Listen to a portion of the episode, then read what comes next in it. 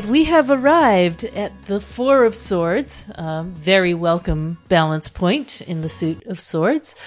Uh, its hermetic titles are two. We have two of them. One is the Lord of Truce, and one is the Lord of Rest from Strife. I think the Rest from Strife is particularly interesting because, you know, we talked a little bit about that in the last recording, I think, about how you could be going up the tree from the five to the four and therefore Right. rest from strife. It's also interesting to contrast it with the actual strife card, the five of wands, Right. Saturn in Leo, and this is Jupiter in Libra. So again, that's sort of like, you know, all of the conflict versus all of the relief. But truce implies that there was There's been a conflict, conflict, before. right. Yeah. Yeah. There's something to resolve. Right. So whereas peace, which we saw in the Two of Swords, is kind of a can be a condition that exists on its own. Truce depends on there having been conflict. I think we'll be seeing a lot of interpretations of this card as a temporary state of being. I think all the swords are a temporary state Hmm. of being, Yeah, I know what you mean. you know? Yeah, because the mind goes where it will. Right. It doesn't stay on one thing. Right. It's hard to make it stay on one thing. Which is When fortunate know, when you get to the Ten of Swords. we, were, we were talking about meditation, and if you've ever tried to keep your mind on one thing, right. it's notoriously difficult. Yeah, nature abhors a vacuum, but so does the mind. So this is the final decan of Libra, 20 to 29 degrees of Libra, which technically includes the exaltation degree of Saturn. 21 degrees. And it's another double card. So Kabbalistically, it is associated with Jupiter twice. First, because it is Jupiter ruling the final decan of Libra, and secondly, because it is a four card, which is associated with the Sephira Chesed, which is associated with Jupiter. And as we said, that is a sequence that goes from the three of swords through the four of swords, through the five, six, and seven of cups, through the eight, nine, and ten of wands. So this is actually our last double card in that sequence since we've already done the cups and wands cards. Those who have wondered why this card seems to be a relatively benign manifestation of the sword suit, it's all about Jupiter, the greater benefic. So, you know, in that story of Libra that we've been telling, the first, the idea in Libra that we go kind of from the two of swords, impasse or challenge, conflicting points of view, to the three of swords where we have the understanding or crisis that, that something has to give way, that the jar has to crack open and the heart needs to uh, relent. Here we have an uneasy peace, an uneasy sort of a, a moment of compromise or acceptance of whatever we concluded in the three. Yeah, you can think of it in a way. If you're proceeding from the three, the rest from strife is from the three, but it could also be, as we spoke, the other direction from the five. Right. It's either gathering the strength for the five or resting from the five, one or the other. right. It's definitely a plateau point between the two um, less pleasant things. right. And it is It's a resting place. We've been through a lot in the first three cards, and we've now crossed the abyss into the four, which is the, as you've said before, the Keter of the lower realms. So sort of like it contains everything beneath it. So all of the traumas and and resolutions that we're going to try and go through in four through ten of swords are contained within here, theoretically. And as the four, you know, as the, the, the ace of the material world, it's manifesting or externalizing the supernals.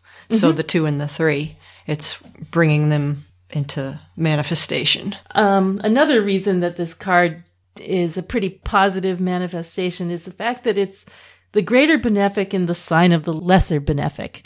So you've Yeah. got sort of double blessings going. Right, right. Venus and Jupiter. They're not out to get you.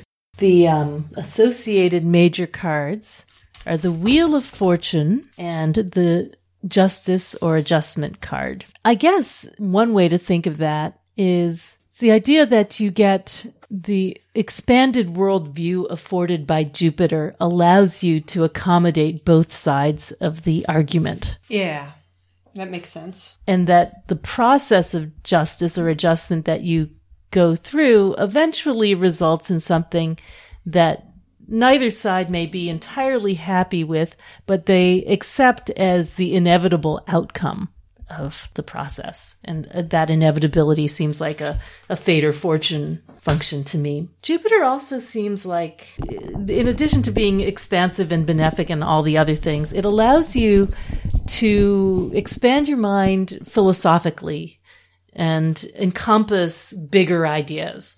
So even though you may have gotten into conflict in the two and three of swords, th- your broader perspective that Jupiter has given you allows you to accept the consequences of this process. The big picture. The big picture. The associated time period is that third decan of Libra, October 13th ish through October 20 something, 21, 22. And this we associate in the northern hemisphere as a time when the light is starting to shorten. You can see it happening. Beautiful time of year as well here. Maybe our best. Uh, people actually come to this part of the world to to see the, the leaves turning. Uh, I should go back a little bit to the um, the idea that Jupiter relieves the pressure of Saturn. The Four of Swords relieves the pressure of the Three of Swords. I think also with the Wheel of Fortune card, maybe there's a understanding that sometimes you're up, sometimes you're down. You know, it's all going to even out in the end. Right. That makes sense. Mm, This is interesting. So, th- to the extent that Libra is concerned with balance and fairness, the vicissitudes of fortune, um, they, they seem to be distributed unequally, but in the long run, Yeah. changes the friend of uh, fairness. Right. And we also see that if you think about like the Jupiter and Capricorn card, for example, the um, the, Two the of- Lord of Change, Two of discs. Two of discs. That's another manifestation of that. Oh yeah, that's something I usually do with the Decan cards, isn't it? We usually go through every planet a little bit, every one of the other minor cards. I haven't done that in a while. well, no time like the present. No, present. not like the present. So, all right. So we've got mm, Jupiter. Let's see, not in Aries, not in Taurus, but in Gemini. In So Gemini, have yes, it definitely. the Eight of Swords. Jupiter in Cancer, uh, Leo. Jupiter in Leo. We'll have that in the Six of Wands. Virgo, Libra. Here we are in the Four of Swords. Scorpio, no. Sagittarius, no. No. Uh, Capricorn, yes, in the Two of Discs Pisces. and Pisces, yeah. So, okay. Jupiter cards, just by way of comparison, in the minor arcana, there are five of them, as there are for all planets except for Mars, which has six. We have the uh, Jupiter ruling the first decan of Gemini in the Eight of Swords. We have Jupiter ruling the middle decan of Leo in the Six of Wands. We have uh, Jupiter ruling the final decan of Libra in the Four of Swords the first decan of Capricorn in the two of discs, and the middle decan of Pisces in the nine of cups. So we have interference, victory, truce or rest from strife, change, and happiness. I think that this manifestation of Jupiter being in Libra kind of really speaks to like the the benev- the idea of the benevolent king or the benevolent ruler guiding his subjects, you know, that that Libra partnership thing, Yeah, and the, the, idea of fairness and and you know, wise rulership. you know, not all of us can have the perspective to see what's going to be fair for everybody. Somebody has to have that job. right. It's a sucky job, but somebody's got to do it. I'm still remembering that after the election in 2008, The Onion wrote, Black man gets worst job in America. And, you know, and it really, I was just listening to a political podcast about, you know, the vicissitudes of the Democratic Party on my way here. And boy, Obama really had a bad job for all eight years. And, and it, it made me realize that the job of being the guy who calls the compromise is a really tough job. And I think that that's, that's something in the nature of this card, the responsibility and the sort of dissatisfaction and temporary nature of that responsibility. Sometimes it's not good to be the king. Yeah, often. Uneasy rests the head that wears the crown. Yes. Yes. And that's the uneasy quality of the truce card. Well, we were talking about decans, right? So, Yep. um, in general, the Jupiter decan cards are pretty nice. You know, mm-hmm. victory, change, happiness, truce. Interference, is a little tough, but even that one's not so bad. And it's, yeah, it's not so bad and it's really interesting too. So I'm mm-hmm. looking forward to us talking about that in a few weeks. But the associated court card is kind of interesting. It's the, the Knight or Prince of Cups.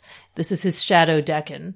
So he's already lived through all the compromises, um, and his main decans are the five and six of cups, where he, yeah, he's he's no longer interested in doing the the the work of balance. Okay, so yeah, Kabbalah. This is the Sephira Chesed in Yetzirah, as we said, the world of formation, and the translation for Chesed we usually uh, call it mercy. Yep. So this is the pillar of mercy in, in the same way that Gevura is severity on the pillar of severity. The virtue of Hesed is obedience, which I thought was interesting in terms of some of the symbols of the um, Sephira are the square and the pyramid and the equal armed cross and the crook and scepter, and they're all kind of seem like things of kingship. So the idea of obedience and law and kind of it kind of fits with that uh, Jupiter theme. Um, I don't know. There's something very Confucian about it. The idea that, you know, somebody's got to lead and somebody's got to follow. Right. That you have to at some point adhere to conventions and follow some rules. The vice, interestingly enough. So now that we're below the abyss, the, the list of vices is quite long. There's uh, bigotry, hypocrisy, gluttony, and tyranny. You can see that. So like a sort of out of control grabbing for more. Yeah, kind of like a ruler out of control. Yeah. You know what I mean? The the the king who's kind of gotten too big headed and Yeah. overstepping his. Absolute power absolutely corrupts. Yes. Right. You know, another name for chesed is gedula. And that's really interesting. You hear it in the lesser banishing ritual of the pentagram where you say v'gedula uh, v'gebura. And I just realized, I just looked it up and gedula, I just learned the word gadol, which means big in Hebrew. Hey, that makes sense. So it means bigness, you know, greatness. so Expansion. expansion. Jupiter. So Yep. it's interesting that you can Mr. Big. think of mercy as having a quality of expansiveness and bigness and being like big enough to say, okay, it's all right. You know, I can accommodate this. Yeah. Yeah. Yeah, generosity. And even being able to, you know, compromise. It takes Yeah. a big a bigness. Yeah, it takes a generosity of spirit because a willingness to let go of your own point of view. And so this is in the world of formation. So let we could contrast it a little bit with Chokmah, maybe. I mean, because they both have principles of being sort of a, a an impulse, a spontaneous impulse to create. But I think that the thing about Chesed that's different, it's not just about the insight, the way Chokmah is, but about having already had some experience with adversity, um, with recognizing that there are others who need to be accommodated, that it's not always pretty. Because this is the first time we have a Sephira that follows an experience on the pillar of form. And so, you know, it needs to accommodate and react to that. There has to be, uh, you know, after the, the restrictions and sorrows of Binah, you have to have a moment where somebody says it's going to be okay. Right. Yeah, it's kind of strange that there's an element of restriction in this card at the same time that there's that idea of expansion. It's more of instead of restriction, it's more like it's not the structure of Saturn, it's the structure of Jupiter, you know, mm-hmm. if that makes sense. Just in that, you know, the four is generally a stable, mm-hmm. a stabilized thing. So there, there's some idea of form there, you know. yeah. Just since in the five, there's some idea of pushing past form. Yeah. Yeah. There's maybe below the abyss, you get more blending Yeah. between the pillars. And the symbol of the pyramid, which is one of the symbols of Hesed, is kind of interesting because if you think of a pyramid, it's it's got four sides, but then they all come to a point. Mm-hmm. And I think of it as the point being like Keter. So this is like the Keter of the material world. So it's drawing its strength from above, Mm-hmm. but bringing it down all four sides into Something a stable. manifest stable form that we can relate to rather than this, you know, single point. Taking Got the- a certain solidity that yeah. wasn't there before, Yeah. even though Jupiter is expansion. Got Mm-hmm. a weight to it.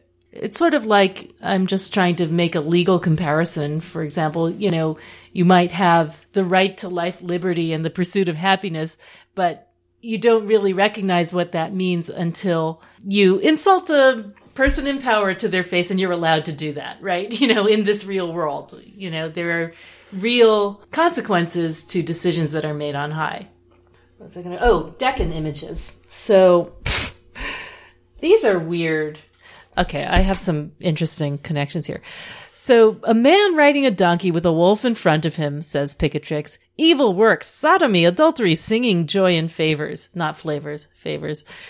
And then, decan image from Agrippa, a violent man holding a bow, and before him a naked man. And also another man holding bread in one hand and a cup of wine in the other. Oh, okay, bread and wine. Okay, so this is interesting. Um, and then the wicked lust, singing, sports, and gluttony. So. Sorry. so okay so here's something that came up when i was researching the Thoth card and i'll just mention it now because it's so bizarre so the the saltire on the Thoth card is also known as a st andrew's cross right. so i wikipedia st andrew's cross last night and to my great surprise up came an entry on bdsm Really? yes. I was like, so apparently the St. Andrew's cross is a steel X-shaped frame that the that St. Andrew was crucified Was on cru- because crucified he on. considered himself not good enough to be crucified on the same shaped cross as Jesus. Exactly. Yes. And apparently, in that area of bondage and sadomasochism, that's a steel frame that people use for their play. You know, I see. So, the blind so man. That was, um, there are Be careful lusts. what you search for on the internet. I know. I was just looking up St. Andrew. Hey, my poor friend one time was trying to learn how to make sausage, like literally trying to, and he, and he looked up, he was looking for like one of those devices that Yeah, you use, and he yeah. looked up sausage stuffer. Up. Oh Don't do it! Don't do it. the things we learn, you know, uh, taking a few for the team here. um, it's also, but then I managed to get myself out of there and look up some more stuff about St. Andrew, and he's associated with the miracle of the loaves and the fishes. So that's kind of Ah, interesting. yeah, so you said, you know, the, the, the other man with the bread and wine. Yep. So there is, you know, and th- I think we can tie this back into sort of the idea of excess that goes with with Jupiter and the folly and the and the Right, um, the uh, vices vice of, of uh, gluttony and yeah. yeah, yeah, the idea that you can kind of get go a bit overboard, but also the idea that generosity can have no bounds, like with the miracle of the loaves and fishes. The fact that uh, this card has a lot to do with you know recuperation and stuff. Mm-hmm. That sometimes what you're recuperating from may be these excesses. Right, right. Yeah. Still, I, I think those decan images were a bit surprising. Yeah, well, sometimes they are. Yeah. At least he's only riding the donkey. Uh, that's right. This is bringing back the Ten of Cups, right? Uh, yeah. yeah, we're not. We're not going there. We're not going there. But y'all can check out the Ten of Cups Decans if you want to. Um, the other thing that is associated with this Decan, according to Austin Coppock, was the idea of Tyche or Tuche, who is essentially the uh, the Greek equivalent of the Roman Fortuna, which is appropriate, of course, since we are Yep. associating the planetary major of the Wheel of Fortune to this card, and that Nemesis, who we talked about in these last uh, few cards of Libra, was a check to the excesses of Tyche.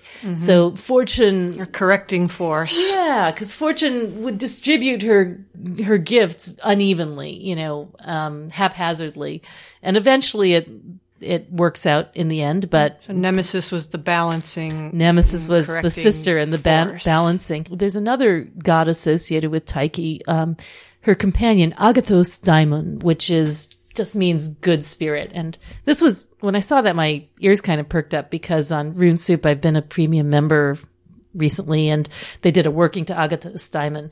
Agathos Daimon is basically an, uh, sort of an ancient spirit of personal good fortune, providing uh, food and drink to your household, you know, trying to watch over the well-being of the locals.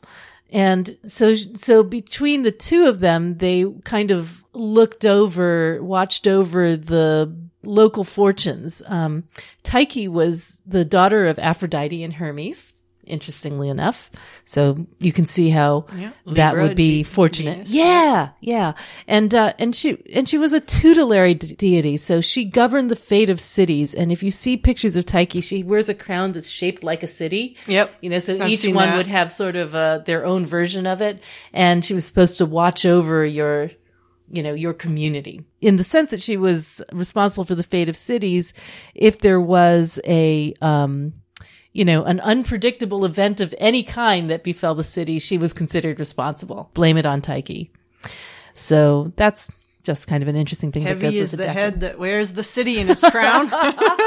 Yeah, that crown is called a mural crown. So city walls. Pretty interesting. yeah, totally. So when you see that in art, you, you now know what it means. The other thing that Austin associates this, he, his image is the gyroscope. And, uh, so the gyroscope is constantly spinning, but around a balance. yeah, kind of like a, the adjustment card. Yeah.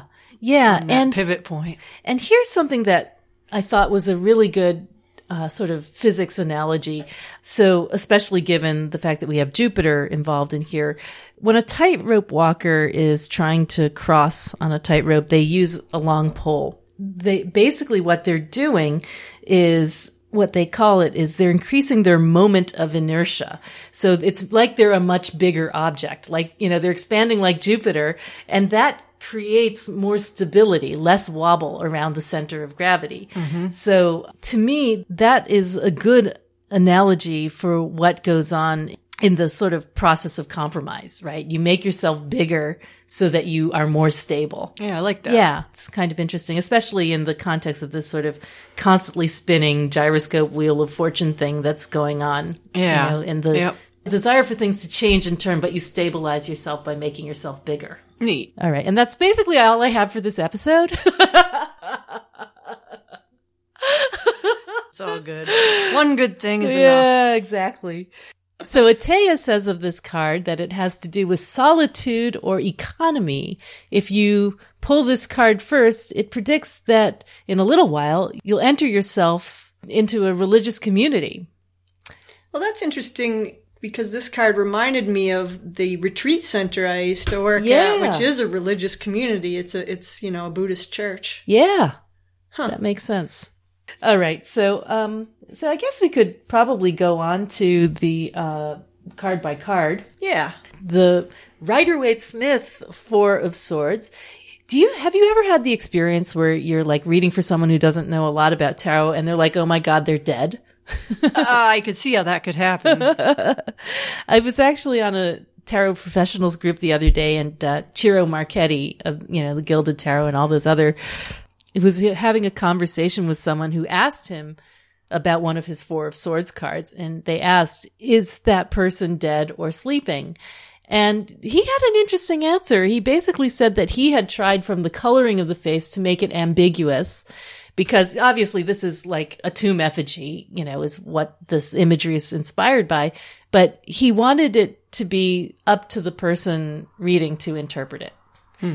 You know, and I think that that's useful when looking at this card. The, the instant reaction that people have, oh, somebody's dead is not the point of the card right. right? Apparently, the stained glass window in this has some uh, relationship to a stained glass window that was near w- where Pamela Colman Smith spent her time in Winchelsea Church. There may be another reference to that in the Ten of Pentacles. I'm not sure. But the most important thing about this stained glass window, for those who haven't noticed it before, is the word Pax above the head of the maternal figure in there. So Pax, of course, means peace, but typically when it's been used historically, like the Pax Romanum or whatever, it, it represents a peace that's been negotiated after Right. war. It's not just peace. Oh, and um, I wrote down a Latin phrase here and I have no idea why. it says Deus nobiscum pax profunda. That um, that translates to God is with us and peace profound. Uh, and if you've ever been in a Catholic mass, you probably have heard, you know, pax vobiscum, which means peace be with you, etc. So that's sort of like that. And it, that is a Rosicrucian saying. Um, so that sort of brings us into the uh, the territory of um, initiatory orders, Rosicrucianism, Freemasonry, uh, and you know the chivalric uh, imagery that usually goes with that. I think that there's something to be said about this being a knight who is keeping vigil. So you know the, the way. So one of the steps that one had to take before becoming a knight was to sit up all night with your armor, guarding your armor and your sword. And I think that in that process, you were supposed to have something of a spiritual experience where you would remember that you were dedicating your service to God as a knight. It wasn't simply about one king's power. But you know what's also interesting to think about in this in this image is the way that the three swords are separate from the one sword. Hmm. Right? Like the troubles of the three of swords are set aside, Right. right? That makes sense. this card always makes me think of the meditative qualities of the four. You know, we talked about them in the two, and we'll probably talk about them again in the eight, but there's something about this card. The stained glass window shows life happening outside of the dream, right? Or mm. it, it could represent what he's dreaming, or it could represent the fact that he's away from life, taking a break. But there's a separation between the real world and the imagined world. I think that's implied by that stained glass window. Yeah, I think Isabel Radow Kliegman in Tarot and the Tree of Life, which is her book on the minors, talks about this card as having to do with the active imagination, which we talked about in the Princess of Cups episode, but I can see how she arrived at that. Yeah, I could see that too. That it does have that quality of uh, that he's meditating and um, the the still the stilling of the mind, just like we saw in the two, but in a different way. Yeah, there's This is more like that was maybe the beginning of the process, and this is far further into it. yeah. This reminds me The fruits of maybe this is the fruits of it, you know. Yeah, this reminds me of the process that this is something I'm kind of obsessed with the process of Lectio Divina, which we may have talked about before, also known as scriptural exegesis. Um, there's a Jewish equivalent in Pardes, um, Peshat, Remez, Derash, Sod. So the idea that there are four levels of meaning, and when you contemplate, you go from the explicit meaning to the metaphorical meaning to the um, spiritual meaning to the secret esoteric meaning. And just because this is a four and it has this quality of meditation and mm-hmm. contemplation about it, that Yeah, I can see reminds that. me of this. It could also be that, you know, another way to look at this card is that he's sleeping on the sword of justice, right? That the other three swords have been set aside, but this is the, the sword that brings peace, which is the fruits of justice. Or the fruits of karma with the exaltation of Saturn here, Yeah. you know. Yeah, that makes a lot of sense, right? And as a story, a knight who is honored in effigy like this is probably historically somebody who has given his life in service to something bigger, which is very much the nature the nature of justice based on principle. Mm. And there's something also about the like the contrast between the living scene in the window and the still figure on the bottom that reminds me a little bit of the figures in Fortune. In the um, Marseille versions of of the Wheel of Fortune, there's always you know a, a a figure on top who's awake and alive and crowned and uh, victorious, and then there's usually one who's on the who's dead, lying underneath the uh, the wheel. So I Can't tell what the is the other figure kneeling. What is that figure doing? I thought that I can't really make it out. Oh, you know, you could be right. I I had always thought it, that it was a child, but but it looks like they are kneeling. Looks like there's a castle in the background too. Yeah, I saw the castle, which makes sense for the idea of fours as some sort of structure. Right. And it sort of ties into your discussion and I think it was the I can't remember if it was the 2 or the 3 of swords about Cassis, the house and chasteness and Yep. you know, enclosure of that kind. What what I think of mostly when I see this picture in the stained glass window with the pax above it is that it is like a picture of peace. It's a picture of people not fighting and, you know, just doing peaceful things. And, you know, and you can imagine how a soldier might feel about that. You know, the sacrifices that the soldier may have made or the, the wish that these things might come through true or the people that he's left back home. But there's mm. certainly a quality of, Service to society. yeah, yeah, of that being a, a wish that's not the person's reality. To mention what Waite said about uh, his card. The effigy of a knight in the attitude of prayer at full length upon his tune, vigilance, retreat, solitude, hermit's repose, exile, tomb and coffin. So there's definitely a religiosity about the card, which, you know, belief systems are associated with Jupiter as well, um, faith and religion.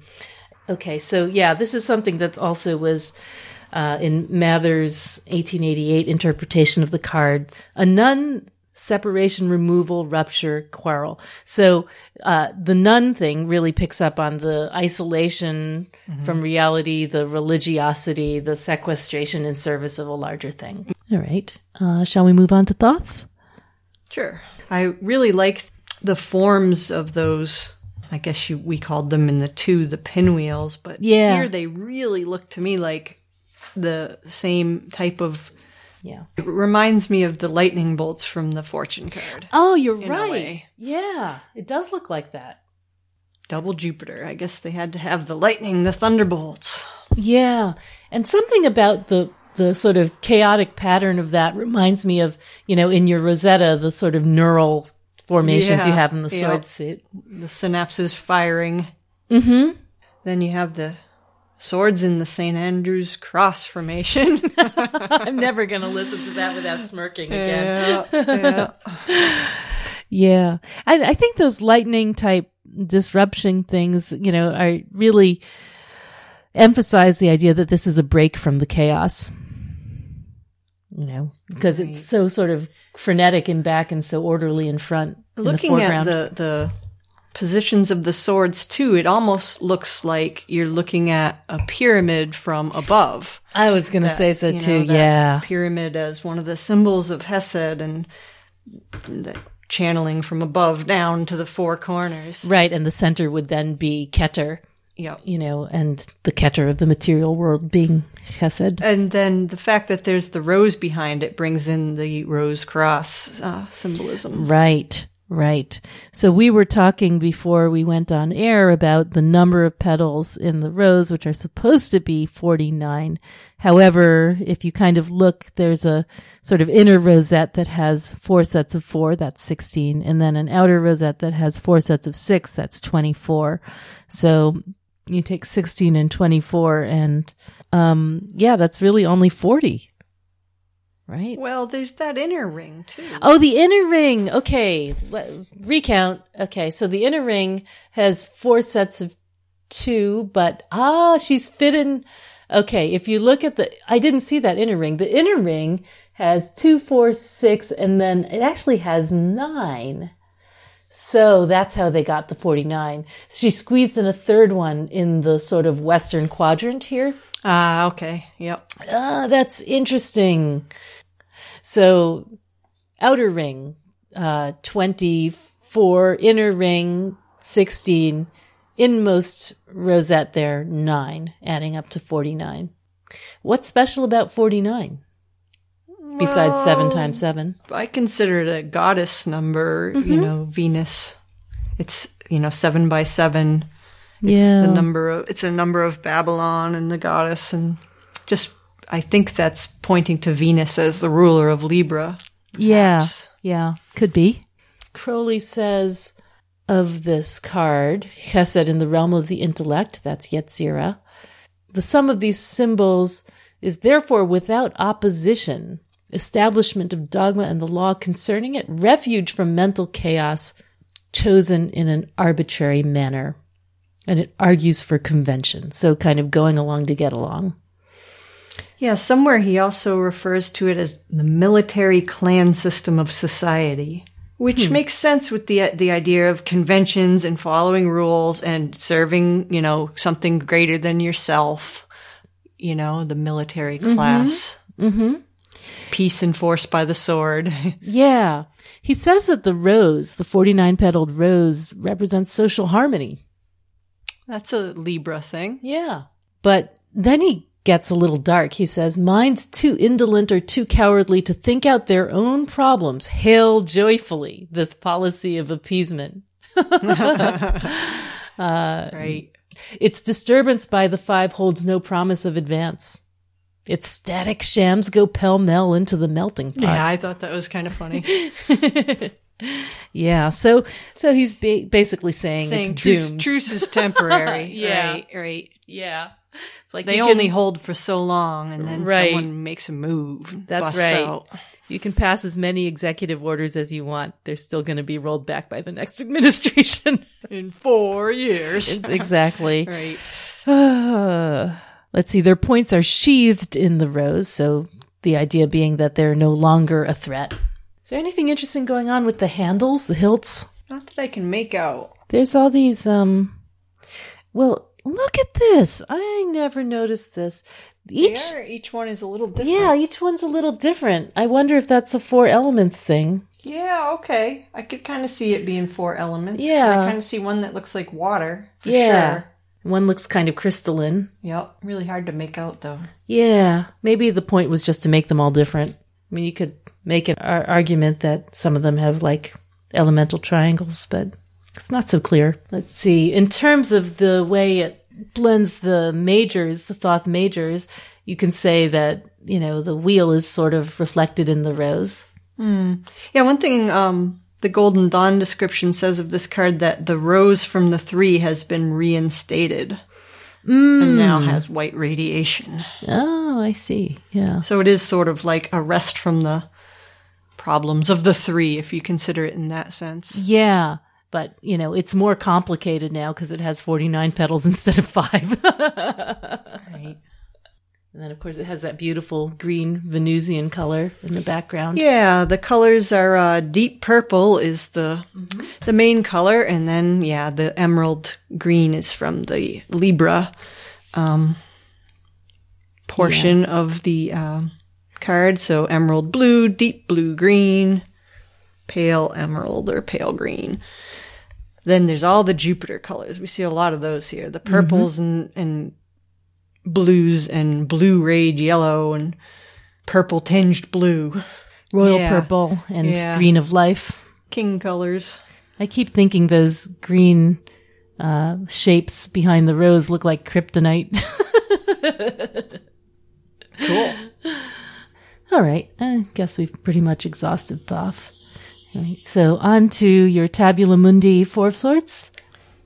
Yeah, so the uh, one thing you see the the swords in this one are in a diamond shape. Uh huh. That's kind of like bringing in the Thoth's adjustment card with that. Uh, Yeah. he he Crowley calls the the diamond shape in that card the uh, diamond as the concealed Vesica Pisces or Pis- Piscus. Um, Yeah. So the portal of birth. Yeah, so it's kind of a it's a reference to the adjustment card in that deck, although I don't have the diamond in my own adjustment card. Mm-hmm. It's got the uh, the feathers are in both the adjustment card and the fortune card. Uh, both have a feather.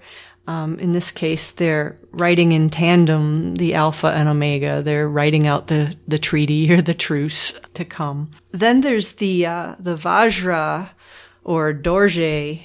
That's from the fortune card, which So that's that cross in the middle. yeah, that that cross in the middle, which kind of reflects that St. Andrew's cross shape, the uh, saltire shape, and it's said to symbolize um, what's called in in Buddhism the four immeasurables or the Brahma Viharas, these sublime, exalted states of metta, karuna, mudita, and upekkha.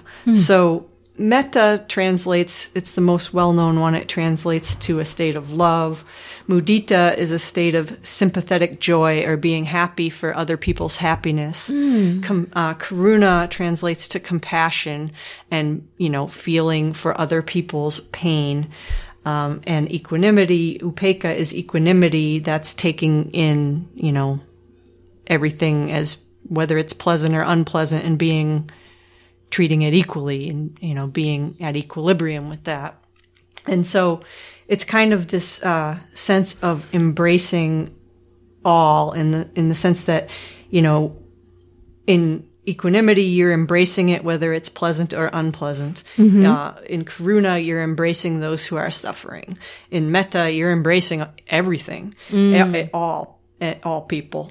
And uh, in mudita you're embracing those who are prosperous rather than feeling you know jealousy and i think that those qualities are probably very important um, to keep in mind if you want a truce that will last Yeah. this quality of Yeah. of embracing all, caring for all, whether they're prosperous or suffering, whether it's pleasant or unpleasant for you personally. Right. You know, kind of being big. That idea of being bigger than that. Yeah. It, it, tho- Yeah. It's it's bringing in those qualities, and so that Vajra is kind of in the fortune card. In my fortune card, it's the shuttle to the loom, Mm-hmm. and in this case, it's weaving the um, that blue thread around all four swords and kind of bringing them together. yeah, that's kind of like social cohesion. Yeah. You know, Kind of everybody working for the, a functional society. Yeah. And then that central point of the Vajra is said to be the heart of the meditator. So again, it brings in that quality of meditation. Um, because it's through meditation that you can arise at these Brahma Viharas and these exalted states of good thoughts towards all. Yeah. you know? Yeah. And the other interesting thing is that the shuttle, the shuttle weaving thing kind of brings in the fates. Oh And yeah. I thought that the, the fates are kind of interesting in relation to this card because they're daughters of Zeus, so Jupiter, and Themis, so Libra, Mm-hmm. oh, justice. that's perfect. so yeah. uh, yeah, the three the three fates that you know weave our yeah. our lives. Hmm. And the other thing that that diamond shape again which brings in what I guess I would call the the refuge of structure and how structure can sometimes Mm-hmm. be something to rest in and to keep you feeling, you know, safe. Yeah. Um, rather than everything just being allowed and open to know Right. to know where the boundaries are, What the or rules to know, are. yeah, or to know what the rules are can sometimes be a comfort if you Yeah. don't want to have to think about it. You know, Yeah, it's like when you're, you know, playing a board game and you look up the rule book. Right. you know, I used to work at that meditation center and there was mm-hmm. something that was referred to a lot as the container. And what that was was like the retreat center environment and even its renunciations being a form of refuge and, and safety where you could meditate Yeah. Knowing that Yeah. there was this container of silence and you know things were provided for you and a, and a structure was provided for you or a safety was provided for you then you didn't have to worry about where your meals were coming from. You didn't have to worry about you just followed the rules and followed the schedule and and used that as this uh, vehicle for your meditation. So there is something about a structure providing some sort of you know safety and containment Yeah, it's an intellectual structure too. It's a, Yeah. that frees your mind. yeah. Yeah. exactly That's cool. And the diamond itself is often a, a Keter, mm-hmm. Keter symbol. So then there's that, you know, Keter of the material world kind of thing Right. going on. Right. Right. And isn't the diamond also uh, an important symbol in Buddhist meditation as well? Yeah, Yeah. yeah, the the diamond, you know, it's it's purity, it's strength. The Vajra itself is also sometimes referred to as the the, the diamond or the thunderbolt. Matter of fact, years ago I did a meditation retreat. As part of it, they asked you to write some sort of essay and then they asked for your birth date and they'd somehow look up these monks would somehow look up your birth date and they would give based on your essay and your birth date they would give you a name and um the name they gave me was vajra Really? and it means one who is strong like a diamond. That's cool. Yeah. That's really cool. So the diamond, I mean, the there's in Buddhism, there's this diamond heart. There's, you know, mm-hmm. it's just when you think of a diamond, it's it's the hardest substance known to man, so it's very strong. It's Right. unbreakable, and that's the strength of these four Brahma Viharas. That if you can really rest in them, it gives mm-hmm. you this unbreakable strength. And it's formed through pressure. So that sort of reminds you of the fact that this truce is won through having experienced conflict and come out of it with some clarity. yeah. I'm just remembering how I, when I was trying to fit together your decan cards, into, Oh, right, and I was yeah. like trying to put together the edges of the the clouds and the three of swords and the four of swords, and driving myself absolutely bananas, thinking she must have meant to do this this It looked really cool though what you did. is cool. All right. And those swords, they're the swords of the Ace of Swords. Yeah, the same swords have been continuing continuing um, through this two, three, four sequence. And then you've got the feathers of Ma'at. And um, so you've got, this is interesting, you've got a lowercase alpha and an uppercase omega there. Yeah, So- that that is interesting. So it's almost like the omega is super final. It's more because it was more of an artistic decision. Yeah, it just a looked good. than a conscious decision. but it really does look like the feather is writing the letters. yep. Yeah, they're meant to look like they're writing kind of like um, in tandem. Just the way the, the hand of Typhon is writing on the fortune card. Yep. I like the blue sky. That's sort of like, you I know. think you. I think you once asked me something about that, or I the did, or the didn't I? sky and the Queen of um, Swords. yeah, I may have. This sky or that sky, and I and uh, it, it's uh, done with a paper towel. For what it's worth, You'd pour out the ink and then Oh, sop it back up, and it left this really cloud-like texture that I Yeah. was digging at the time. Yeah, that's neat. Okay, so um, how about this one? Is this something that you get often? I wouldn't say a lot, not really. I do like it as a card. Mhm. Mhm.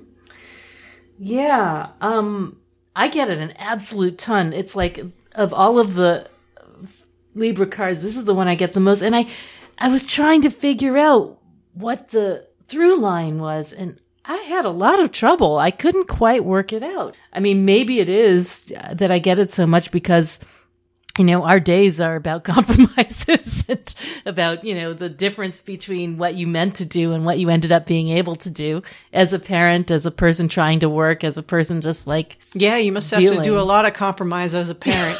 oh my God, it's like, but one that I thought was kind of interesting was like there were a few instances where I was creating structures for myself, you know, stru- scheduling, um, uh, or trying out different divinatory structures. Like I, w- I remember one time I was playing around with uh, astrology, trying to figure out the Almuten Figuris, which is the ruler of the chart. There was, uh, there was one time I was kind of fixating on bibliomancy. So there definitely sort of like some reaching for different belief systems and structures. And one time, this was, I think, kind of an interesting manifestation of this.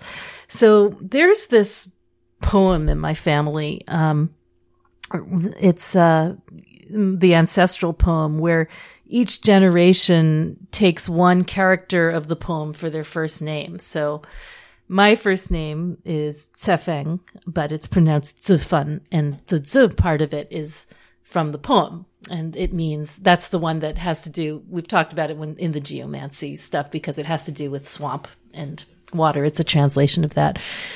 And uh, anyway, so I got the Four of Swords one day when I had put out a call for help translating it because I didn't have a good translation of it. And it makes me think of that family poem because that poem is an intellectual structure that contains our family. Mm-hmm. Right. You know, or that's the idea that it was supposed to uh, travel on down through the generations. It hasn't So gotten very far yet. someone is born, another line is added to No, the poem? so so the poem is static. It's uh, like four lines long or something, and it has a f- like four characters per line. But each generation is supposed to take the next character down is supposed to be their first name. So like all of my dad's generation, they all had the first name Nai. You know, Nai something. My dad was Nai Young. and the, everyone in the next generation is supposed to be Z. But it hasn't really worked out that way. I mean, I think they got only a few generations in. It's a pretty nouveau riche poem. You know, they only started this like in the 18th or 19th century, and uh, we haven't gotten that far. Plus, it was only supposed to be handed down through the male line of the family, and everybody's like having daughters, so so I didn't name my kids. You know, I didn't use That that. way. No, I didn't do it. But it's kind of nice to know it's there, and that probably there's somebody in China who's keeping up the tradition. Anyway, so um, so yeah, that's my story for the Four of Swords. My experience with the intellectual structures of the patriarchy. All right, so um, wow, did we do it? I think I think we, did. it. All right. So let's sum it up. So we we talked about this card as choose or rest from strife as having to follow conflict and uh, its relationship with compromise and appeasement.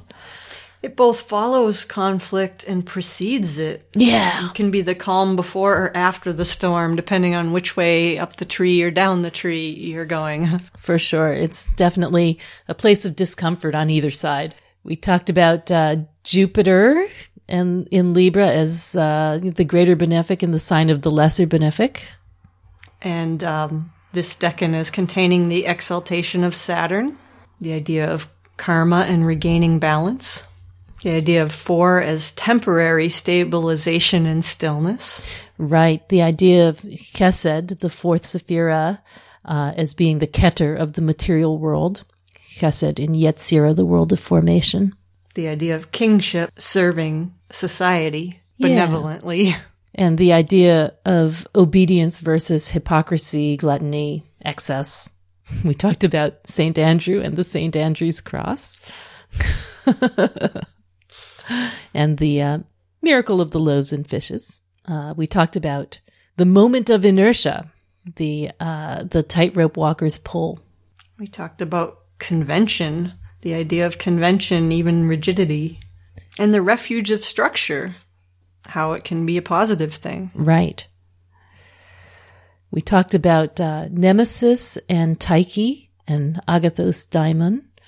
Uh, Tyche as the tutelary deity of cities. And Nemesis as the corrector of excesses. Right. We talked about the idea of convalescence, I guess, and recovery from those excesses. Yeah. And I was thinking about that and I associate the physical body more with discs than with swords. So I mm-hmm. was wondering, you know, this convalescence or rest or recovery may be more from the mental parts of the mental stresses of being unwell. Yeah. Because if you're unwell, your mind is going to be upset about that.